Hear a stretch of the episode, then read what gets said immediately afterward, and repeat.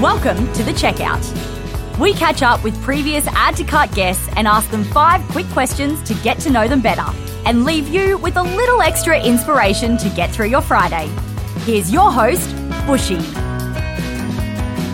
Today's Checkout features Alice Kuepper, Head of Sustainable Business and Corporate Social Responsibility at Winning Group. Alice's broad and far-reaching role includes goals such as championing a circular economy, ensuring good visibility on supply chain ethics, and forging meaningful connections with First Nations communities.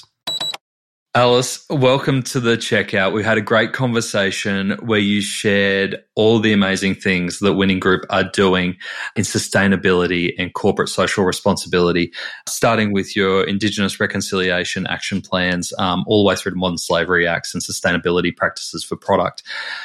We're here to dive in and learn a little bit more about you. So I've got five quick questions for you. Sure. Number one, what's the weirdest thing that you've ever bought online?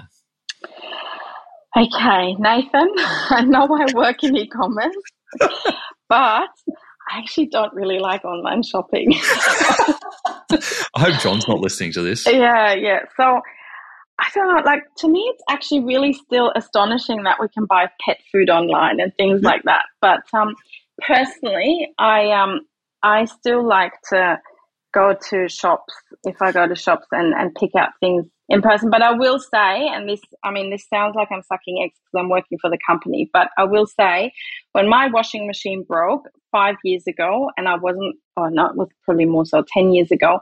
And it was the day before Christmas and I had a house full of people coming and I then went on to Appliances Online and picked up my washing machine and they were there. I think it was the next day before seven a.m. with a new washing machine and they took the old one away on Christmas Day. I thought that was just magic. And I think that's when I fell in love with this company because I was like, how is this happening? A washing machine is like magically reappearing. So to me, it's still kind of not maybe weird, but magical that we can do this. Yeah, and I could imagine that at Winning, you would have a lot of people maybe buying online for the first time that are just amazed by the experience because it is a different experience that you normally get from online. It it, it isn't replicated anywhere else. No, it's not. Yeah, and then you get a truck truck coming with like guys that are super friendly. You know, it's seven o'clock and it's Christmas, and they're like there with a smile on their face, bringing this bulky thing in and taking the old one away. I was like, this is just amazing. Yeah, what do you put in those guys' food? They are always so happy and, like, always cheerful. Nothing's too hard. It is amazing. Yeah, it's the culture at Winning Services. Yeah, oh, beautiful. All right, well, that leads on to the second question. Who's your favourite retailer then? So I really like to, in terms of what I personally love, is going to small little shops when I'm, for example, traveling and just finding something that's really unique and, you know, artisan and just different, I suppose. So I know this is not really the question, but um, yeah, that's what I like. I like, and same probably in an online sense. So I like uh, boutique-y, uh, unique retail uh, retail stores. Did you have a? Uh, did you find a nice little boutique in Germany that caught your attention? I did. Yes, it's just you know, it's just uh, very nice because you've got all these different cultures so close. So I think there's just a really nice mix of interesting products over yeah. there. Beautiful. Number three, which e-commerce practice do you wish was history? Well, uh, from a sustainability point of view, I think that you know.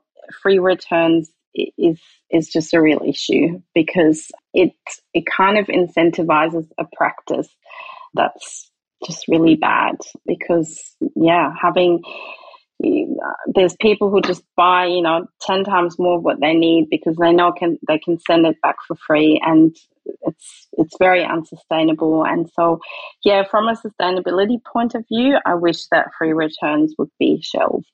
I saw H and M have just started charging customers in the U K two pounds, yeah. uh, taking off their, their returned items that are change of mind.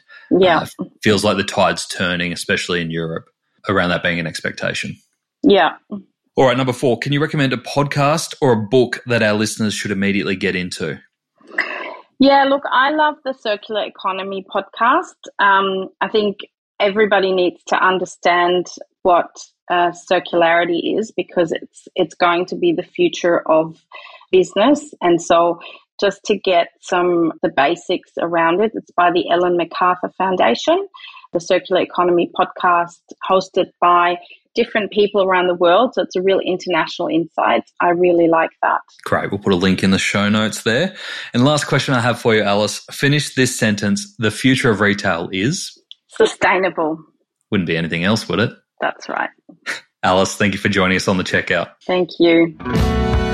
To hear more from Alice, jump back into episode three forty-three, where Alice shares how Winning Group tackles reverse logistics with a focus on sustainability. She tells us why slavery is not, sadly, a thing of the past, and how businesses can map out a clear and structured pathway to support reconciliation with a Reconciliation Action Plan, otherwise known as a RAP. Thanks for listening, and until next time, keep adding to cart.